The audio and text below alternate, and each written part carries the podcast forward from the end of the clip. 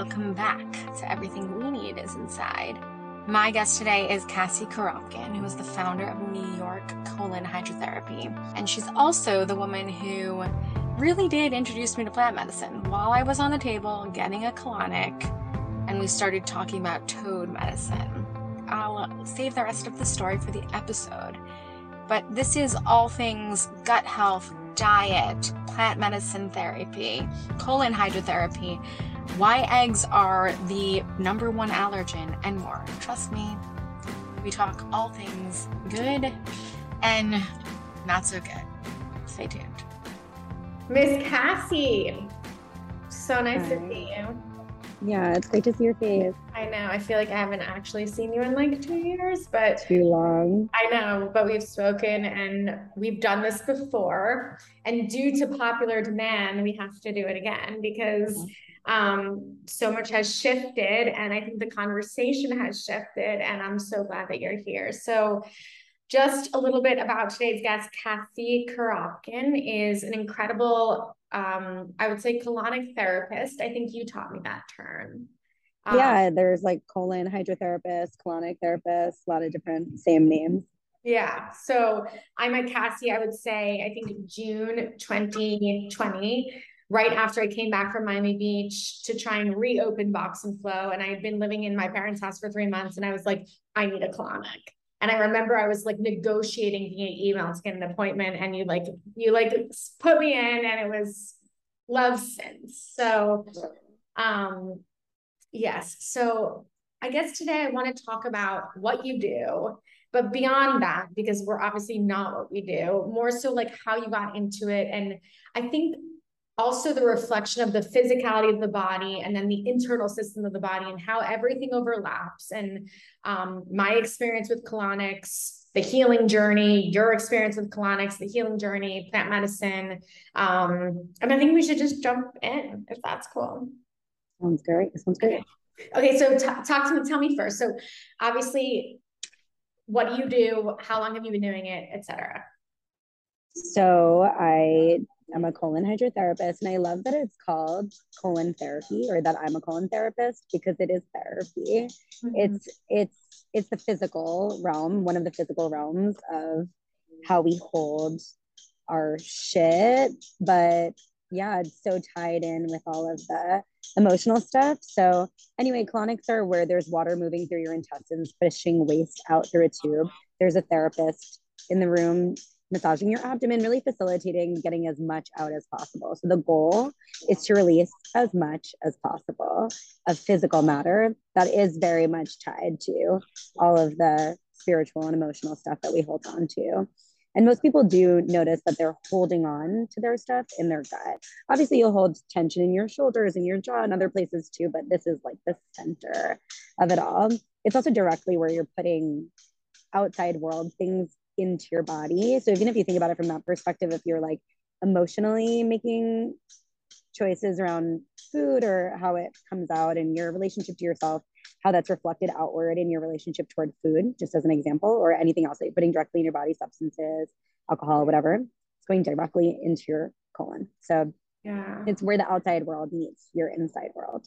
Yeah. Um, so I've been helping people do this for 15 years, which is a ridiculously long time to think about doing this one thing. And it's evolved within myself and my relationship to how I help people with it so much because of how my relationship to myself has evolved. And also thanks, thanks so much to plant medicine yeah. and how that's been so deeply integrated into my own journey. Um, I think so, just even in, in that, like I came to plant medicine a couple different ways, but it was through my experience meeting you and being on your table and literally in the middle of a colonic and you sharing your experience and me being ready. And I finally like heard the call.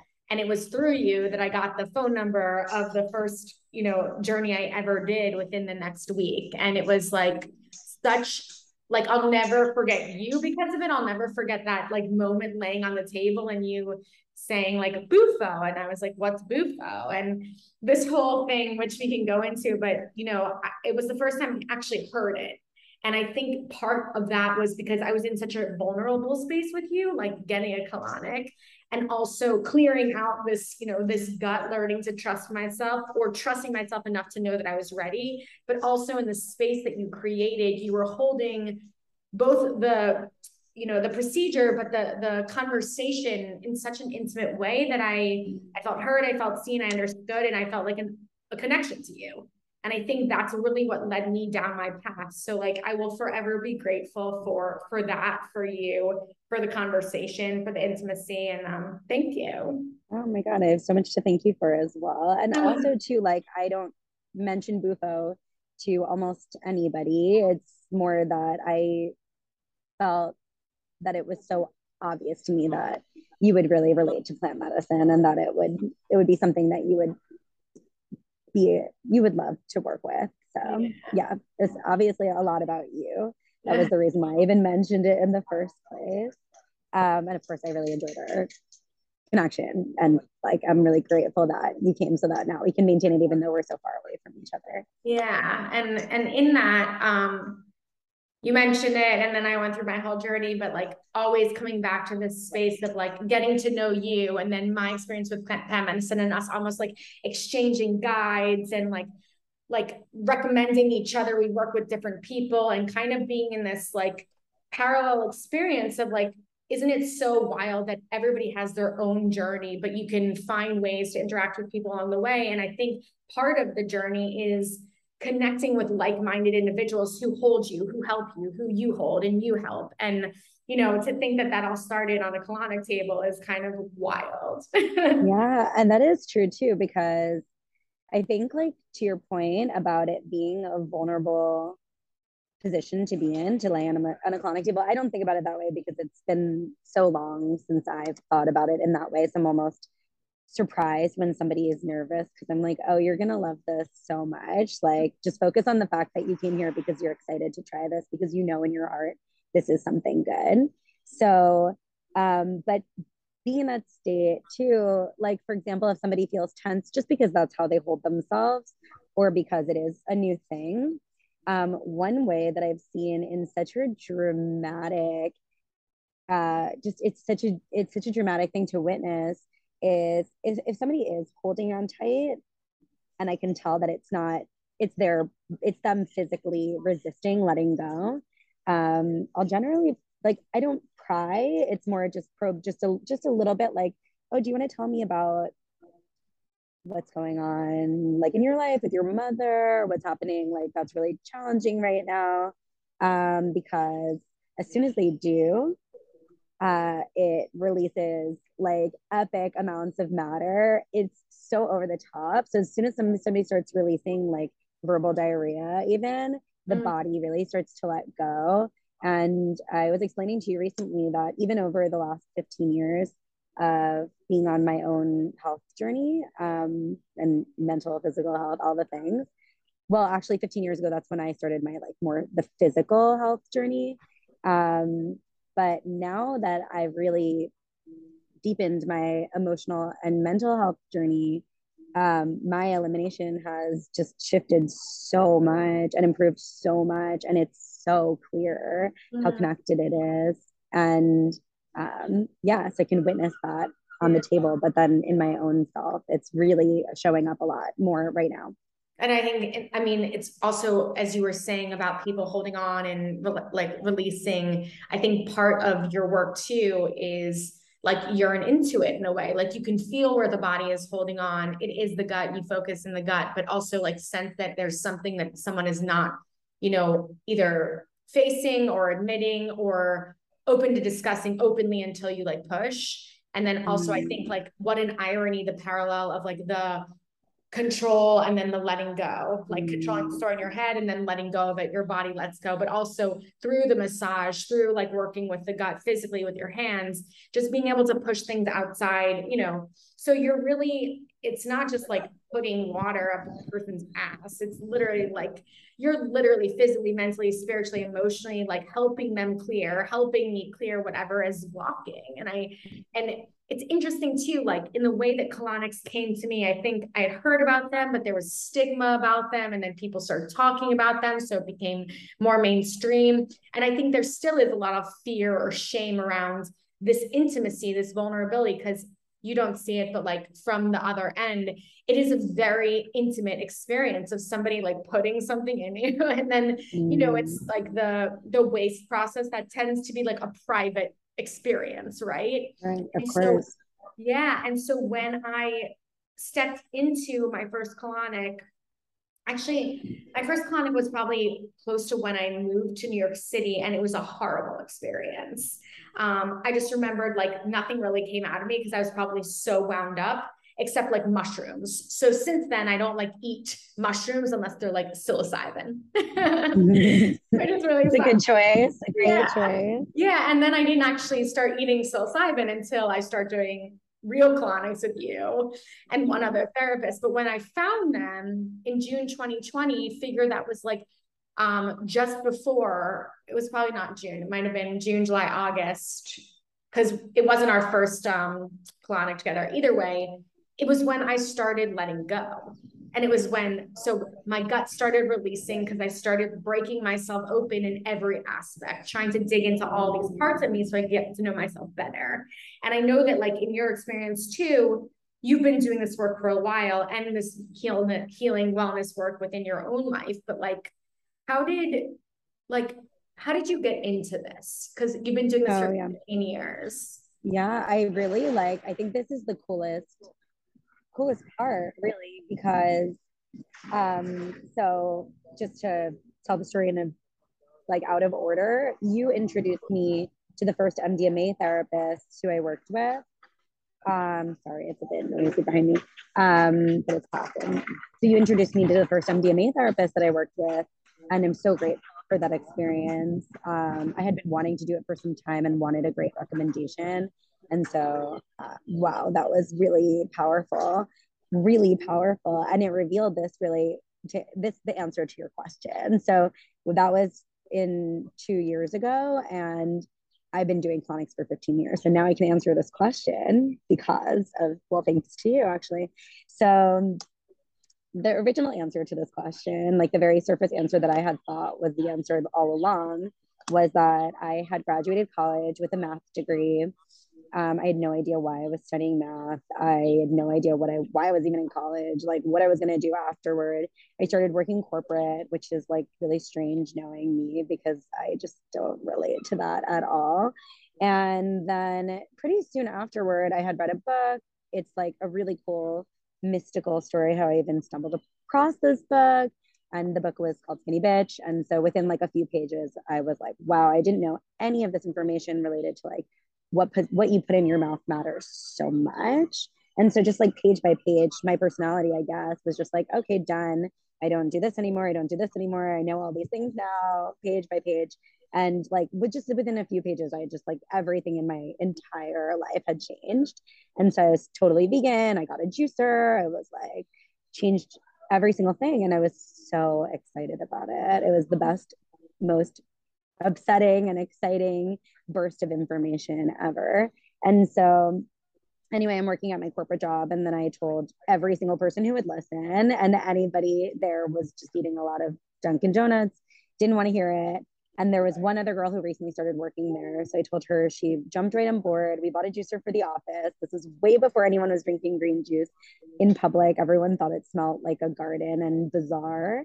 And we were juicing in the corporate office. And then yeah, she bought a book shortly after that. And it, that one was like, well, now that you're eating all this raw food and drinking green juice and doing all these things, you absolutely must go get a colonic. It's mandatory. So it's like, I don't know what it is, but I'm doing it. It's done. So we went and we got our colonics. And to be honest, like so many people, my colonic experience was totally fine. It was whatever. Like what I love about being the person to give people colonics is like, let me show you how good this can be because I know how mediocre, crappy they are a lot of the time because there are so many factors going into it. So um, anyway, they can be very life changing. This wasn't a life changing colonic, uh, but within like 20 minutes of the colonic, that was it. I already knew it was done. I was like, I have to do this. Like, I have to do this. And it wasn't because it blew me away. I don't know what part of me knew it. It was so not clear where inside me knew that this was my destiny. So, anyway, I did quit my job and I pursued this and I like trained under the best and made sure that I had like the best training imaginable. And, you know, so that was that. And I was like, well, this must be my story for whatever reason. And then I did the MDMA therapy and learned that that was not exactly true. So um, my mom, who is like in my story, she was just the villain. Like I just grew up with a shitty mom and she was an alcoholic. She's borderline personality, just like very not nice and like ragey and just just awful. Just really I really didn't I I really hated having my mom be that person. Um and so anyway, um, in the MDMA therapy session, that I was telling the therapist a number of different stories, and in each one, each like of the more traumatic stories that I could remember about my childhood and having this mother was that she was in the bathroom like pretty much in every story for it was a big part of each story because she was um, and is addicted to lax- laxatives so i think even today present day I think she told me at some point not too long ago that she takes about 50, 50 laxatives per day. Um, and then she met somebody recently who takes 100 and she was like, look, I'm not even that bad. So anyway, just like very extreme, but of course it was all I knew. And she spent hours, like maybe five hours in the bathroom every single day. And I think she still does five to six, but just a lot of time. So like, I remember feeling like oh, this is a relief because I'm getting space from my mom. But at the same time, um, it just, it was just this theme that was coming through. And then one of the MDMA therapists said to me, well, look at that. It looks like you took lemons and you made lemonade. And I was like, what is she talking about? And I'm not even like fully, fully clear on this, but basically seeing that my mom was doing this wasn't normal. And it was like actually really disgusting too. Like it always smelled terrible. I did have to go in the bathroom like to get stuff. Like so it's like really in my face a lot. And it was very embarrassing when friends would come over and stuff like that. But um anyway, somewhere in me was like, I guess I can help people with this thing. Mm. And then when I ran it by my therapist uh, after the MDMA therapy, I was like, why would I, why would I make this connection? Like, why would me witnessing my mom spend all this time in the bathroom have me then decide to spend my life helping people go to the bathroom? And he said that I saw her suffering, and a part of me thought, if I can help her, then that will help me. Like, I will have an easier life if she's not suffering.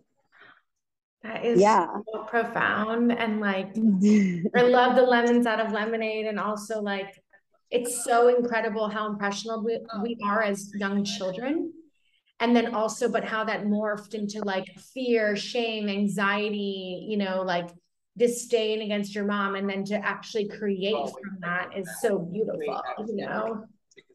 Wow. It's like I have chills right now thinking about it. It's so wild because it's like, so not trans it didn't transform my relationship with her but it's like yeah i'm able to really help other people who suffer with a similar i mean hers is the most extreme case i've ever seen but i often think people with that extreme of a problem don't seek colonics. They're not the people who i generally see because um, it's too like you said traumatic and like it's yeah. too dark they might not be ready to heal either like you know so yeah. if you're addicted to something you can't see through the addiction until you're ready to heal and i find colonics to be a healing process. I'm sure they can be infused but i know that um that's not how you work obviously and totally totally yeah and either way like i know that every time i've had a colonic the good ones because there have been i've had that's actually my one my biggest complaint about Austin is there isn't somebody that does colonics here. Yeah. And one colonic I had was traumatic. Was like yeah. That yeah. I unfortunately I do hear that a little bit too often, which is why I said that it means a lot to me to be the person to do it. Yeah. Because I'm like so excited to show to show a person how life changing and special it can be because there are really a lot of alternative options out there. So, so when you when you mm-hmm. came to this realization, the MDMA therapy, or like all this memory, because it wasn't in the actual MDMA, which I want to be clear on. It was sounds like it was in the integration. So working through what you recalled subconsciously and then putting the pieces together. Like yeah. How do you feel about it now? Has your relationship shifted with your mom? Do you um So I I've been working on my Yeah. yeah, sort of like I didn't recover a lot of memories in my MDMA therapy. Those were memories that I had. So because I was struggling to recover more memories and I had really wanted to, I think it's one of those things where it's like I want it so badly and so I'm not like letting go enough for it to show up naturally. So anyway, within that frustration, I just went with the memories that I already had just to go deeper inside of them. Um, so even those memories were so specific, it would be like, oh, this was happening in the kitchen. And then she left to go to the bathroom, or like she was in the bathroom and this other thing, like it was there. My relationship with my mom, like that's one of the things that I have to say is like, if I ever really want to reflect on how far I've come, I just think about the fact that I really love her and that I never thought that would be possible. Um, so that's like my biggest accomplishment in my life. I think it's one of my my like greatest accomplishments is like that I have learned to make so much space in myself to heal and to find love for this woman who I wanted to die. Like I really, I found a diary. I knew I remembered writing it, but I rem- I remember very specifically when I was 13 and she was diagnosed with cancer. And I was like, oh, great. That's like, maybe she'll die and that'll be great. And like, finally, I will not have to see her anymore. Um, and like, wrote it down. Um, and so, like, now I feel very differently toward her. I just love her a lot. And so, like, it's not due to one MDMA therapy session. I've been working on finding love for myself and healing within myself for a couple of years in various types of therapies. And so I yeah, think that's, but that's the one thing that came to me was like the love that you feel for her is a direct reflection of the love you feel for yourself. And I think the creation of the space is so much part of this like healing journey because once I don't really believe that we can truly feel love for others, particularly unconditionally, until we really feel that love for ourselves. And I think because we are raised in traumatic environments sometimes and with parents who haven't done this work or who never healed or faced their trauma or even admitted it everybody has it then we're you know brought up with these holes like almost feels like swiss cheese or like a blanket that's just been matted you know and and it's up to us to fill the holes with our own love so that we don't seek it any longer from the people who aren't capable of giving it to us right mm-hmm. yeah there's actually i read this book it's called i would love I would love for you to get this book. It's called I'm ready. called Mother Hunger. Okay. And I heard the author on a podcast and you know, I never thought I had like mother wounds. And um regardless of my relationship with my mother because I too have found a love for her and understood and understand that she did the best that she could with what she has. And it doesn't mean it's easy. You know we still definitely have you know rocks in our path but i found a deeper love for her as i found a deeper love for myself but also have come to this place of really honoring me and learning to reparent myself. And that was through this book mother hunger was looking at the the three main wounds. And you either have one two three or all of the above. And one is like the inability to like nourish yourself properly unmet needs take care of yourself one is um, the inability to like, if you are raised by someone who doesn't actually have this like forward thought or like aspire to anything, then you might have trouble figuring out what you want in your life. And then the third was, I think, actual physical needs. But, and then it was all of the above.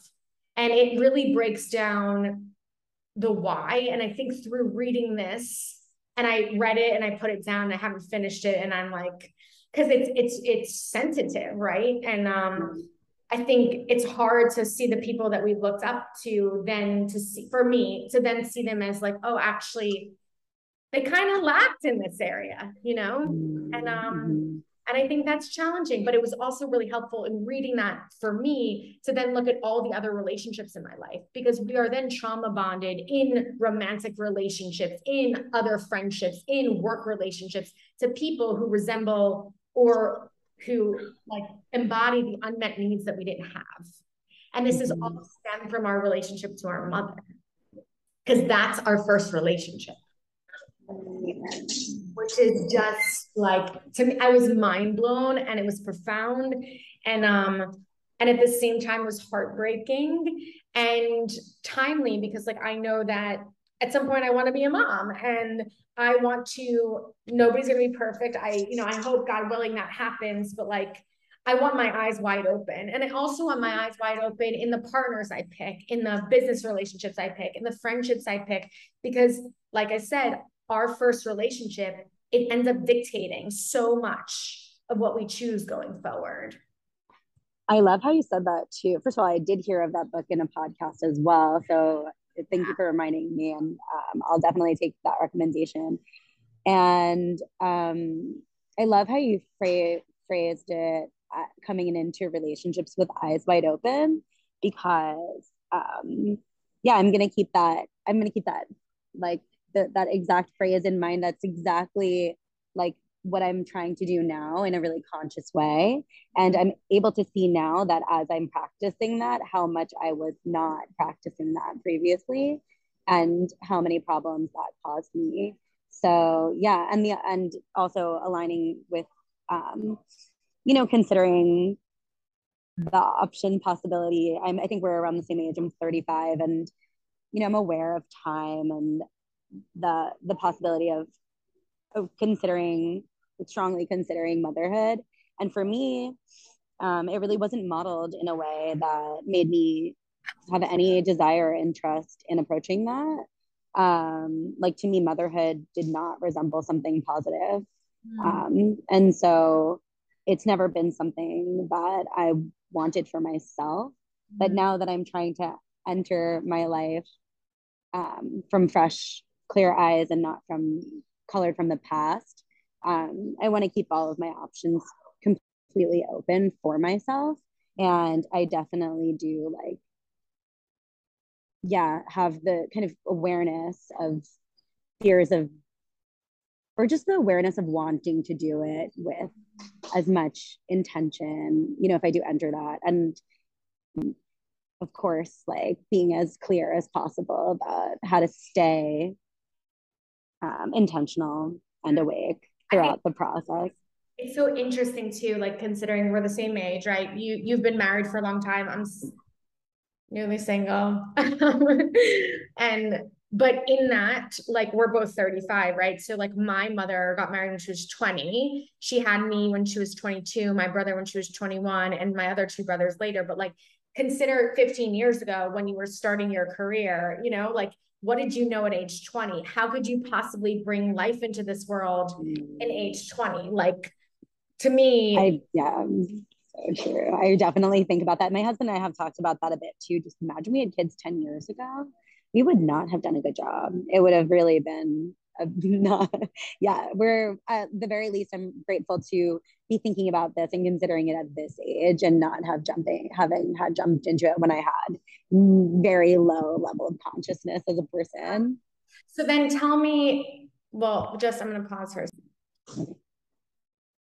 Um, so tell me then, at what stage? Because I remember when we met and you talked about Bufo, which is toad medicine, 5-MeO DMT. What point in your journey did you find plant medicine? Was it recreational at first? Was it healing? Like, how did it enter mm. your world? Oh, I love the question. And I'm, I'm grateful to reflect back on it actually, because so I spent my 20s like very much in the physical, like in the physical sense of like health. And so it was all about like just like really putting like really pure things into my body. I was really not interested in any substances or alcohol or anything like that. Um, and then it wasn't until um, one of my clients who I actually saw earlier today, and I, I, I see her very often still. Um, she was she was doing and still is doing a bit of ayahuasca. So, um, you know, she's like, she's a little tiny bit older than I am. And I really admire her and how she lives her life and how intentional she is. So I was like, that sounds like something I'm interested in. I've never tried pretty much anything, like maybe smoked weed a few times, but never really related to that and really like was not interested in substances at all. So I was like, okay, the, this thing I'd, I'd be open to putting into my body. So I went and did an ayahuasca ceremony. It was, um, it was in, it was a few days in a row. It was like maybe two nights or three nights um, in a row, and it was very intense.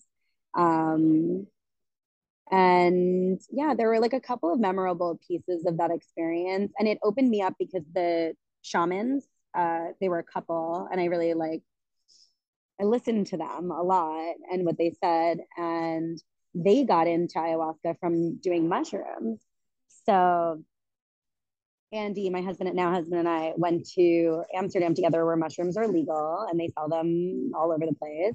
So we walked into the store and we bought mushrooms and we were both terrified because both of us were similarly on the same page. Neither of us were using like any substances or like, you know, we were scared to try it and we did. And it was, I would say, the first best day of my life. Like it was so beautiful. It was so much fun. It was just so loving.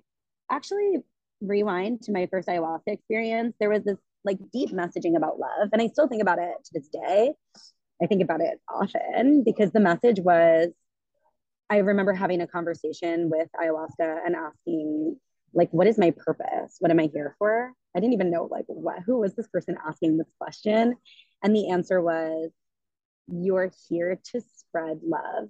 And I was extremely confused like that's not possible because i don't know how to love and and the answer was very clear it was like you are here to spread love and like that's the answer and that's the end of this conversation and so i was like okay i guess if you say so like and then after that i did mushrooms a couple of times afterward. I really fell in love with it. And each mushroom trip i felt was like the next best day of my life and the next best day of my life and very and on a really deep level. Not because it was just fun. It was beautiful but i felt a lot of feelings i had never felt before including love.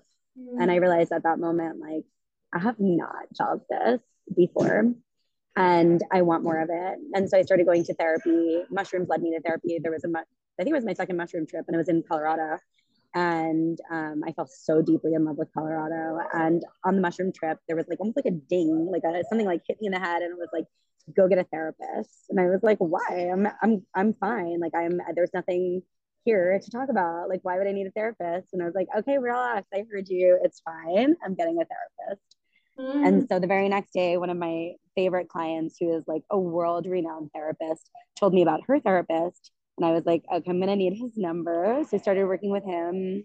And that like started a whole new journey of like, I'm here to find love. Like and he explained to me on, on my very first session like there's anger and happiness and those are the easiest emotions and then there are the really difficult emotions and under all of those is love. So you need to go through the really difficult ones the shame and the sadness and the hurt and the pain and the fear and the everything to get to love. But i'm just hanging out over here and happy and angry.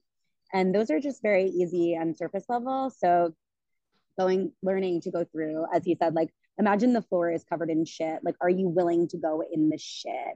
Because mm. love is under there. And i was like oh that sounds terrible but okay. Like i guess i'm doing it and so yeah um it's interesting it a, even i remember yeah. when i when we met two years ago i remember you saying this to me because i think that i always led with like this depth of everything everything to me was deep. Everything to me was feeling. And whether it was like pain or anger or sadness, like I felt the spectrum of it. I just didn't know where it came from. And I remember talking to you about that. And you're like, oh, I don't ever think that I feel like that. Like I don't do, you know, you were like, acknowledge that you wanted to, but like it wasn't accessible to you. And similarly to me, like I've been through the shit these past two years. We've been on a similar journey these past two years, but like it wasn't until I finally like popped my head out to like see the forest through the trees and be like, holy shit, this is what joy feels like. This is what love feels like. And and mm. not even for anything else but just for both for me and for like this moment like this tree like this space like the expansiveness just purely experiencing joy in the most simple ways like how delicious this tastes you know? And it's mm-hmm. like i think when you come through the shit if you're willing to go there right then the possibility i guess as your therapist said on the other side is just endless right mm-hmm yeah and he did he did say that i remember in the our very first session he's like you're fine everything's fine and you can keep living like this until you die and you'll be fine but alternatively there's a lot more so if you want to deepen your experience and the richness of life you can choose that and so I was like, I don't know what he's talking about, but I'm interested. And he seems to think it's good. So, like, I'll try it out. And yes, so the last couple of years, and then yes, to your point, this journey has been very windy, and I understand clearly what they mean when they say um, that healing is not linear because it has been anything but that. And so um, yes, I've I've used a lot of plant medicine along the way, and I try so much to integrate it. Like even when I was doing Bufo on a very regular basis, I was going weekly for a while. I would have a therapy session the next day every time to try to integrate as much as possible. I wasn't there for the high; I was there for the like deepening of my life mm-hmm. and being as much in my life and getting as much out of my life as I know how to. And um yeah, I, I, you know, I have my own personal approach clearly, and I'm sure we all do. Yeah. I mean, and, and with that said, like, I think I've always admired your openness to like try things and not have fear. And I think also this is part of conditioning. Like when I, when I was ready, I was ready. But before I was ready, was like so much fear, so much angst, so much anxiety. I don't know that I was capable of really feeling the joy because I had had so much suppressed trauma I was living in mm. so much darkness.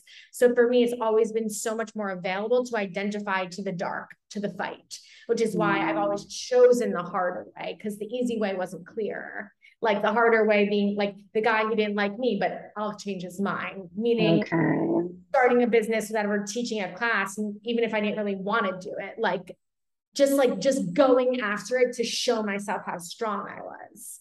So, you know, it's interesting how we like circumvent our own journeys, but then when we, we know we're ready, we just are. Like, and I think again, back to this idea of like colonic and trusting our gut, like me finding colonics was such an entryway to me going inside because mm you experience too as being like my therapist in that way like i was locked up like a cage and i think so much of like my younger years were like very much laden with like ibs candida like mm-hmm. so many things are showing up in my gut and um you know i i think i was awkward about it because it was like embarrassing that i like you know had to go to the bathroom a million times in the morning or whatever you know just like mm-hmm. naturally and i thought i had a fast metabolism but like mm-hmm. um there was just or if I was stuck, like I would get constipated. If I felt anxious in the morning, I couldn't go to the bathroom. Like it was so much in parallel to like my emotions,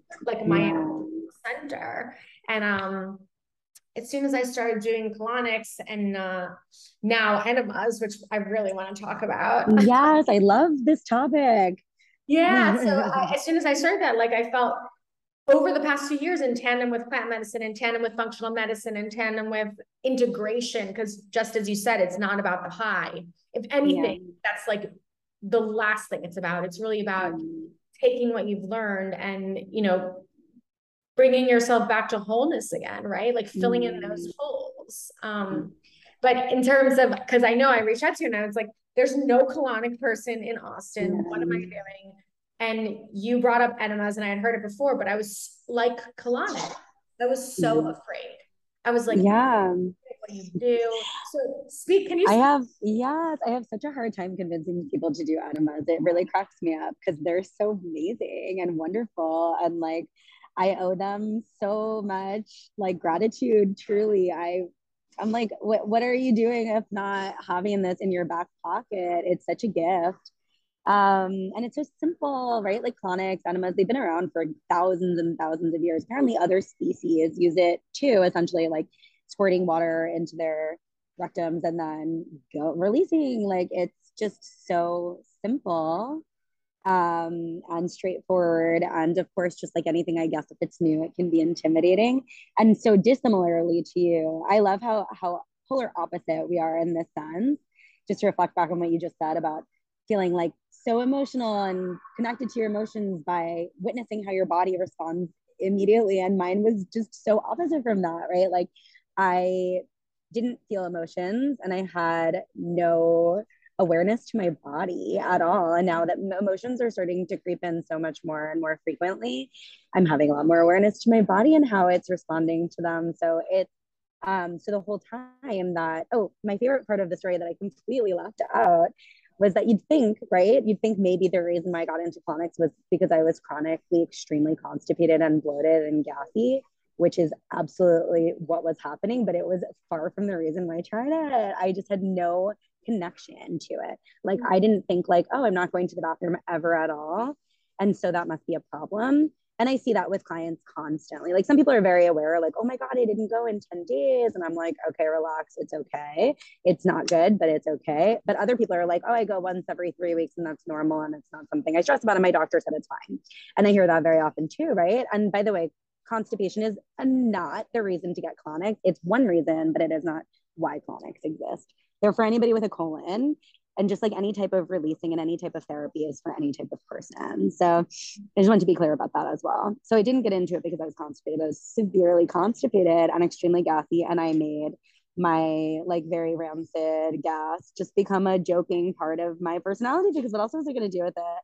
And so I certainly wasn't going to address it. I didn't realize that it was a problem. I was upset that I had a lot of acne. That was very, very upsetting. And now I know that they were directly tied. Um, and anyway, so no, I wasn't aware of it, but um, yes, I have a lot more awareness of that now. Yeah. And yeah. I mean, that's so interesting though, like just constipation, like my body doesn't work like clockwork. If I don't go to the restroom every morning, like I feel right. so bloated. I feel so uncomfortable. I feel yeah. like I'm so stuck. So it's interesting when you say, I mean, I guess, but this is stuff that like people don't talk about. And it's like the natural process. Like hanging out with my one year old niece, like she has to poop. She just poops. Like she's yeah. not And it's not shameful either. So it's like multi layered, but just to address what you just said very simply is like, yes, you feel very aware that you're constipated and bloated because your norm is the other way. But for everyone else who has it the way where they're not going, and that's the norm, the constipated and bloating feeling is so normal that you don't know anything else. So just like any other thing, like if you're like, oh, I'm just chronically anxious, would you know that you're anxious or do you think that's normal? No. Um, yeah. Or if you're chronically like getting bronchitis, do you think that's just normal? Or if you're chronically have asthma, do you think that's normal? Like what we think is normal. So now like I really try to help people with this because I have so much more clarity about it.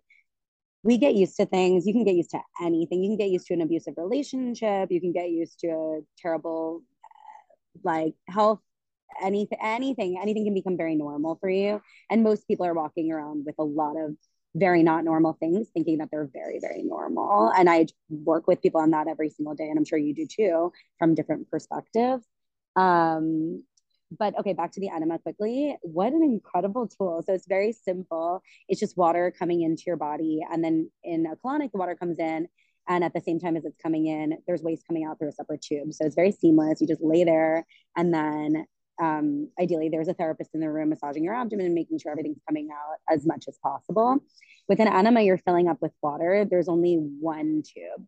And so you're filling up with water, and then you let the water just sit in your belly, and you'll feel full. You'll want to go to the toilet, but it's not a good idea. Just wait. It's actually better to just let it sit there and marinate because as it's sitting there, things will start rumbling around, moving around, hydrating, surfacing, picking up. And that's where the magic is. So, you know, it's not a big deal if you let it in for a couple minutes or 20 minutes or um, there are different ideas about like what's ideal. I think don't worry about what's ideal, just worry about like how much can I sit with this in here? And when it's like a true emergency, jump on the toilet and try not to psych yourself out and think it's a true emergency before it's a true emergency. But yeah, sorry. And so like how often like this is something i've mm. asked you because yeah. I, I do i find it it's such a relief um mm. and it's so cleansing that like does your colon get sluggish if you do it a couple mm. times a week like, yeah so think about what i was just saying how it works right it's so awesome because what's happening is the water is going in and your intestines are contracting. That contraction, it's called your peristalsis. The peristalsis is what happens when you're eating fibrous food, how it pushes waste through your intestines. You're actually going to the gym, essentially. Colonics are like doing an awesome workout. You're activating the muscles, you're actually strengthening them. You're hydrating your intestines and you're strengthening the muscles. So you're making it a lot stronger and better, and you're clearing a pathway. So you'll have a better opportunity to go to the bathroom without it. Um, so even if you're not going because of other reasons, because your diet or your lifestyle, or because you're stressed, or because your emotional state or whatever's happening, at least the enema will clear it up and it's strengthening all of the capacity for you to go when everything else is in order. Um, so it will never make you sluggish. You can never become reliant on it. The thing you need to worry about and question a lot are the oral things that people are taking orally, like whether they're laxatives, natural or unnatural, if they're pills or anything that's going through your entire digestive tract is going through a very long pathway and it's having a lot of negative side effects or some depending on what it is or how you react to it. And they can often and generally become very dependent on them. Back to my mom who's addicted to laxatives for over 50 years or more right? Like that's how they work. That's why i think laxatives or any a lot of things in those departments are just like very unethical people selling them just like i don't think the people selling coca-cola are ethical or the people who are selling a lot of things that are very addictive that we mm-hmm. just think are like you know whatever just grab they'll like oh i ate a bunch of crap and now i'll grab a laxative it's like it's part of the process of creating how every single cvs has a laxative section yeah. it's designed to be addicting it's designed to kind of screw you up and keep you in the cycle of needing it yeah. And I feel like you could probably say the same thing about like antidepressants or, you know, like, like this is all, it's like, there's so much business in the world of healthcare, which is why I even commend you even more for what you're doing. And which is why I even love, you know, these holistic remedies, be it plant medicine assisted therapy or colonics or,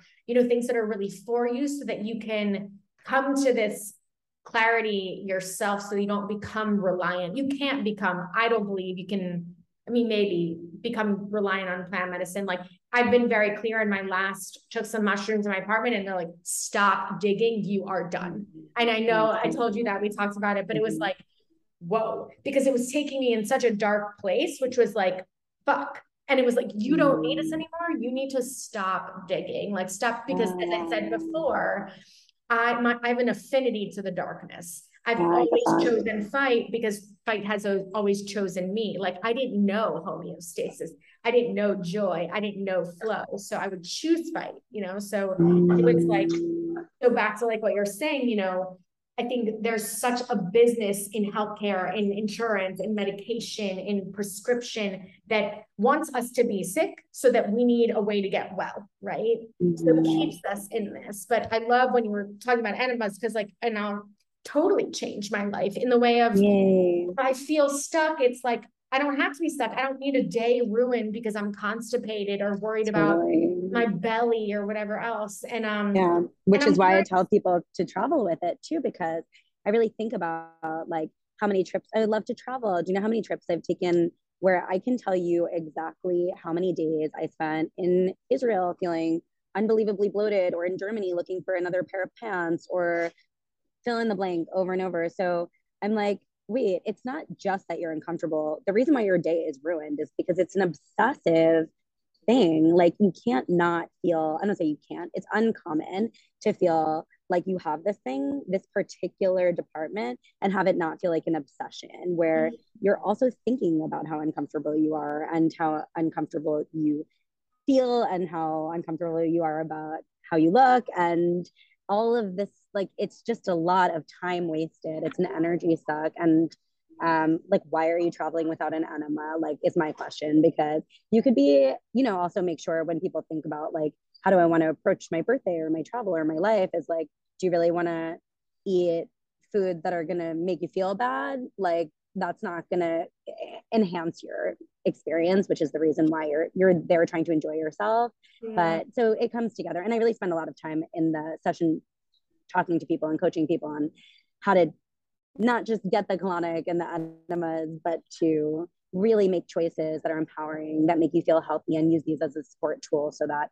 yeah, you can really be on your own and do things that like are really consistently good for you that feel good more often. So I have some like random quick questions. One, enemas, sure. like thoughts about coffee enemas or apple cider vinegar or mm-hmm. like salt. Like, what do you?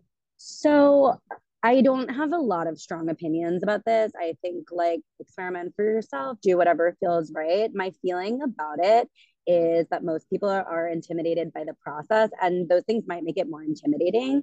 So if you're just like entry point, should I do a coffee enema?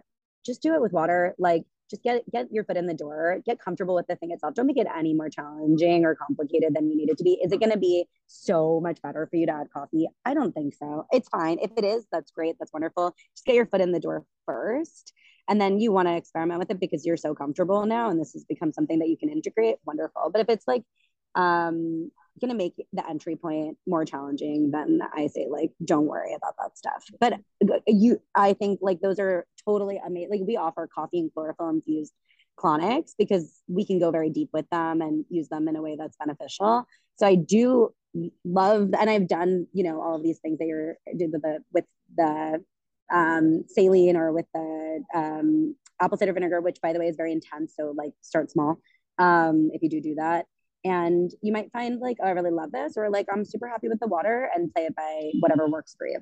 Yeah. It's interesting because I've tried the coffee thing and um, I realized like I don't drink regular coffee. I can't, it, it gives me brain fog and it makes me shake. And I realized mm. that then if I put it in my colon, like I will have brain fog all day. Like it doesn't. Yeah, so you can use a different type of coffee too. That's more okay. like alkaline. That's not exactly the same coffee that you would use to drink that would have that effect on you too. So you can you can definitely like the coffee that we use for the colonics um, is it's actually like a tan color. It's not even you wouldn't drink it. So yeah, yeah there are alternatives too. Interesting. Um, I want to go back to what you said earlier in your journey, how you even found this, like reading Skinny Bitch, because I'm curious. Mm-hmm. Yeah. And I'm curious because I know you see people all day long, all mm-hmm. shapes, all ages, all sizes, all sexes. Very true. Like, Very yeah, true. All the yeah. things. And I have a couple questions. One regarding Skinny Bitch and you reading this and it changing your perspective. Like, mm-hmm. I know you're a vegan, but like, mm-hmm. do you I mean, tell me about diet and how this, mm. in your view, how it affects your digestion. Sure. Well, I think of it very simply, actually, which is my favorite part because people are often like, oh, there are 450 different diets and approaches and all this stuff. And I'm like, Shh. just like, I don't think about it in that way at all. I think about it very simply. We are animals we are designed to live in nature. We're not doing that. Evolution takes like 400,000 years. So, whatever we're up to in 2022, acting like it's normal is not normal. And your body knows that. It's not confused about it. That's just not how evolution works at all. So, the closer you can get to if I lived in nature, what would that be like? What would be the kind of things that I would even have access to to put in my body? Certainly not dairy that's obvious because you'd need to find like a lactating mother like move their baby over try not to get kicked in the face take the dairy and then like mm, process it a hundred times into cheese it just wouldn't happen so um like things like that if you're like um I mean, I can go into each and every single thing. Like, for example, with eggs, like, why are they the top allergen? Is it because eggs are so awful? I don't necessarily think so. I think it's because just like you and I, we have our period once a month. Chickens are supposed to have their period once a month, but these chickens have their period every single day. They're very, very sick animals. They're producing a very, very sick product. And um, outside of like any of the treatment and any of that stuff, it's just causing people to have a lot of problems. And it's become, you know, one of the top allergens, and people get a lot of inflammation, constipation, and whatever. So, back to your question, very simply, like if I put it in my mouth, I I'm like, do I think my body will recognize this as food? How do I define food? And will my body know how to push this out of my asshole? Like, very simply, is it food? Will my body know what to do with it? Is it coming out? If it's not coming out, maybe I don't really want it to be in there because it's also going to be sitting in there. It's not going to eventually find its way out magically.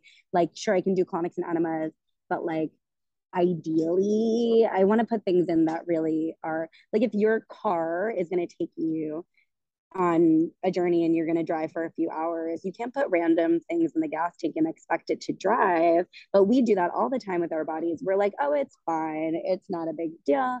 But why is it any different? It has like the same exhaust pipe. We have to process the thing to get us going and then push the waste product out but it can't do that just like your car can't do that if you put jello and Gatorade in the gas tank. It won't work. And so it'll break down over time. And so will your body. So the longer you can put in real things that are made of fiber, and fibrous foods are plants naturally, are the only foods that are naturally made of fiber. So the more plants you can put in your body, the more your body can really push that through, process it, and eliminate it, and the healthier you'll feel. So, okay, sugar, meat, alcohol, these are like no's. I don't necessarily think about it like yes, no. I think your body does. I don't think your body's confused about it. I don't think your body's like, oh, this is a good amount of poison. I think I'll deal with it. No problem. I don't necessarily think that's how it works. But um, I think the best way to do it, and this is like something that I've really tapped into more from the type of work that you and I do with plant medicine, with therapy, type of, you know, breath work, just really tapping into your own body and how I guide people on this and how I guide myself on this is feeling into it. Mm-hmm. So if you're like, okay, let's say just as an example, you put some coffee in and you notice you're getting a little bit shaky and you notice that you're getting a little bit foggy, like put the coffee down, right? Because your body said no. Or it said like a couple sips were fine, but then you crossed a threshold and then it was a no. So the same thing with alcohol, right? Maybe you have a little bit and you're like, okay, I seem to be doing okay. But then you cross the threshold and tomorrow morning you feel cloudy, you don't feel yourself. It's harder to go for that morning run. Like everything is different. And so you got the no. And the same thing is true with food. Every time you you can maybe get the more of a delayed response or you maybe get a more immediate response. I'm just picking things that are more obvious because they're like even more just amplified with coffee, alcohol, um, but yeah eventually when your body is cleaner you'll get the you'll get the answers much more quickly and more loud. Yeah. And the reason why I never got the answers when I was younger, that I was never going to the bathroom, that I had acne, that I had headaches, that I had smelly farts and all these things, is because everything I was doing all the time sucked. So it was never going to be obvious in an acute way, like, oh, it was the cheese because I was doing things all the time. So you have to spend some time cleansing, yeah. And then the answers will be that much clearer. So you and I have cleared out so much emotional baggage. So now when I interact with a person and I'm like, I don't like how this feels, it's clear because I'm not used to feeling that bad all the time. I'm used to feeling pretty good. So then I have an interaction. I'm like, oh, I didn't like how this felt because it was different. Yeah, I think I agree with you so much. Like, you know, I preach like everything you need is inside our tools, our answers, literally. And I think even, you know, dietarily or whatever, you know, you know, you know, if something doesn't feel good, like listen, right? If a person doesn't feel good, listen. And I think until we clear up, like you said, all the shit, so that we're not bonded to things or addicted to people, places, things, foods, um, habits for like trauma bonded because of something else in our past. We have to clear that shit up first so that we can actually hear our intuition so that's totally. why I think this gut work is so important because that's mm. our emotional center. That's what gives mm. us our answers, like our hearts. I think the chakra system is so important in this Andean shamanism course that you know that I've been training through. In that culture, it's called ñawis, and they're actually eyes, but they're the same. They're like three here, top of your head, throat, heart, um, belly, root, like in all of these places, like we have emotional centers, and mm-hmm. the gut is such like a it's it's tantamount because it's both where we process our food and process our emotions mm-hmm. and then we release through our root right so it's like we have to get really grounded in that knowing in our root center in our belly center so that we can literally digest process release and, and actually just yeah. on the on the scientific level what i love so much is like why the colon is often referred to as the second brain is because it is where all of your neurotransmitters are similar to your brain mm-hmm. um, so 95% of your serotonin is created in your gut 80% of your immune system so it's all of your health and happiness like there's the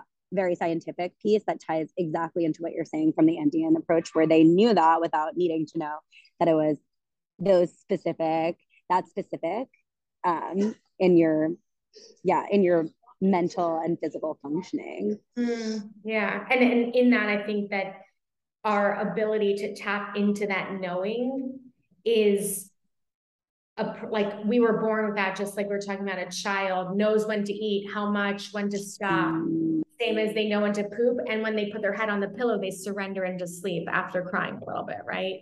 And right, but like as adults, we sort of we take on this armor, we take on this conditioning, we take on this trauma, we become all of that shit confused. And until we drop into that knowing and get grounded in our root, our decisions aren't always aren't going to be as clear. Our ability to act won't be as quick. Like that um that knowing gets clouded. And for me it was clouded for years through severe trauma and it's just like it's like i'm being reborn in this state because i can mm. now like talk about clear eyes clear gut clear heart and so mm-hmm. there is so much less confusion around just making decisions like when I know, I just know and I trust myself now because mm-hmm. I'm clearer than I've ever been. And I think it's been such, yeah, it's been such a gift and such a gift in like reconnecting with you to discuss this because, you know, we've been aligned in these journeys. And in a way, we started like the depths of them similarly, like together. Yeah. Which has yeah. been, yeah. And I so I think back to what just to wrap this up, but I want to just touch really quickly you're talking about the, the science behind it and the neurotransmitters and the serotonin in our gut as I'm drinking an Olipop, which is like a healthier prebiotic soda, and it has like nine mm-hmm. grams of fiber. Which leads me to be curious because you were talking about supplements and laxatives and whatever you're putting in your mouth. Tell yeah. me about prebiotic, like probiotic, or any high level views. Sure. Well, this is like, you know, for years I've I've given this some thought and I've given it, I've educated myself um, like to a degree on this topic. And I'm still like not reaching a conclusion actually. My conclusion like in terms of supplements and things from the outside i do think that there are quality products on the market. I think they exist. I think they're very rare. And there's no um there just aren't any regulations in America. So you can put out any product that you want, any supplement that you want without a single regulation. If you and I wanted to start a pre and probiotic company tomorrow, we could do that without, and we would package it in like an adorable package and we'd do a great job on Instagram and we'd sell it. And it wouldn't have to have a single benefit for us to be extremely successful and no one would ever need to check on it. Um, so there are just no regulations in other countries and Europe and Africa and other places. Like they they they can be degrees of very serious about regulating these things. So trusting that, like, oh, I saw it on Instagram, it's popular. That's not a good way to make a decision. I don't necessarily know that there is a really obviously easy way to make a decision about supplements because of that. Um, but the best way to populate your gut is to eat as diverse diet in the plant kingdom as possible because each plant so if you're eating like the average american is eating the same 10 foods over and over again. And that's because we're creatures of habit, but that's actually really um, outside of what we would do in nature. So if you lived in a natural setting, of course, you'd have only certain things available only at certain times, and you'd eat a much wider variety. So if you were to step into, let's say, a Whole Foods right now and go to the um, the produce department, um, you might pick the same five to ten things or probably in the produce department, maybe the five same five things over and over again. So I recommend people choose different things each time. So um, if you're going to reach for this, like the spinach, you always get the spinach. Maybe just see what's right above it, or right to the right of it, or right to the left of it. When was last time you had fennel, or when was last time you had beets, or when was last time you had sugar snap peas? Like there's so much fun stuff there, and each different one of those things feeds different microbes in your gut, and that's the best way to populate your microbiome because in order to like if you're taking a probiotic with this many different strains or we need so many more strains that are available in a pill by having the diversity from what's actually going directly in your body. So that's my opinion. Is like yes i'm sure there are wonderful supplements and if you know which strains you specifically need and how to support that um, I, I'm I, or working with a professional that's that's ideal um, but in terms of the lifestyle, that's really going to be the best and most effective way of populating the pre and probiotics in your gut. And um, I've noticed just personally, because I think for the majority of my life, I was eating tons of raw vegetables and I was always gassy and bloated. I've always been healthy, you know, like you were eating tons of what? Sorry? Raw vegetables. Raw vegetable. Oh, yeah, yeah, for sure. Okay. So, Yeah. I mean, I assume what I've learned is like my body doesn't doesn't digest that well. Like it's it's very challenging for me. So this is like what I answer. Let's say people ask me often after a colonic, what do you recommend that I eat now? So I would give like maybe say like, oh, I personally usually go for like sweet potatoes or quinoa or whatever. Um, it could be fruit, raw vegetables, cooked vegetables, but you have to know what works for you. So if you specifically know that raw vegetables don't feel good, then that's not a good option. It doesn't necessarily mean that they'll always not work with you. And maybe that'll change in time. Maybe that's just a reflection of where you're at right now. Maybe it'll only work with you on certain times of the year, specific ones. Like this is where you ask yourself and you check in and you're like, do you want this? Does this feel good? And that's another direction that I'll give people after a colonic too is like, if you're not sure if you should eat it, why don't you just ask your intestines, would you like this? Do you think this will feel good? And then see what they say because they'll respond in a very clear way, like, sure, absolutely. Why are you asking me? That's the dumbest question. No, like, whatever. The answer is going to be very clear. So for you, you're like, okay, Belly, do you want raw broccoli? It's going to be like, absolutely not. Why are you asking? But that doesn't mean that'll always be that way. You can just continually check in with yourself and see or try it and then notice that, okay, still it's true. Or, okay, things have changed. It's been five years. Like, some, like, nothing is really permanent.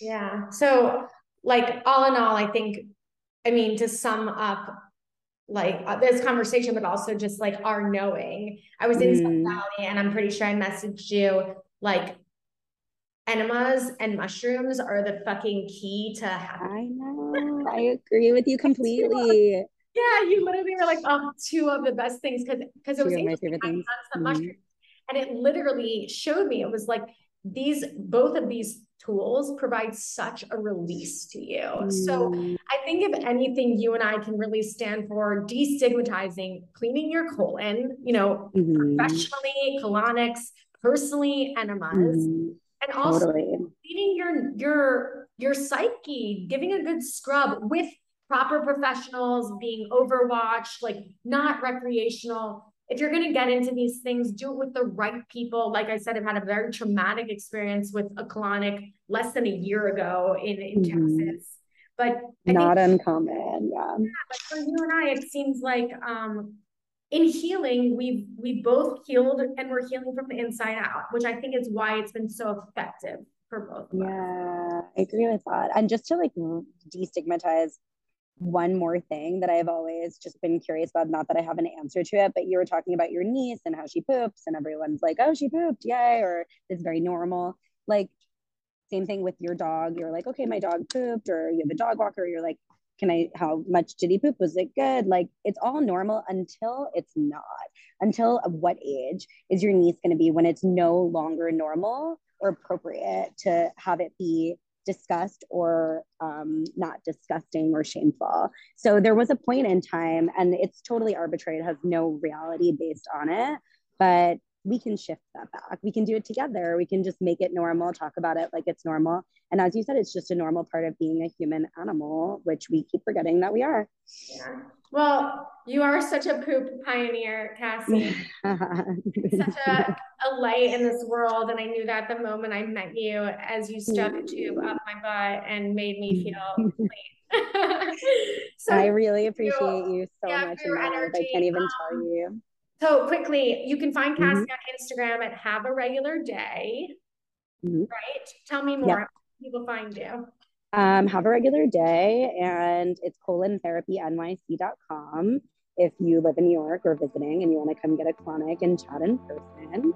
And yeah, I think those are the places to find me at the moment. Beautiful. Thank you so much, as always. Thank you. Love you. Learn more as we keep going. Love learning from you too. Mwah. Bye. Bye.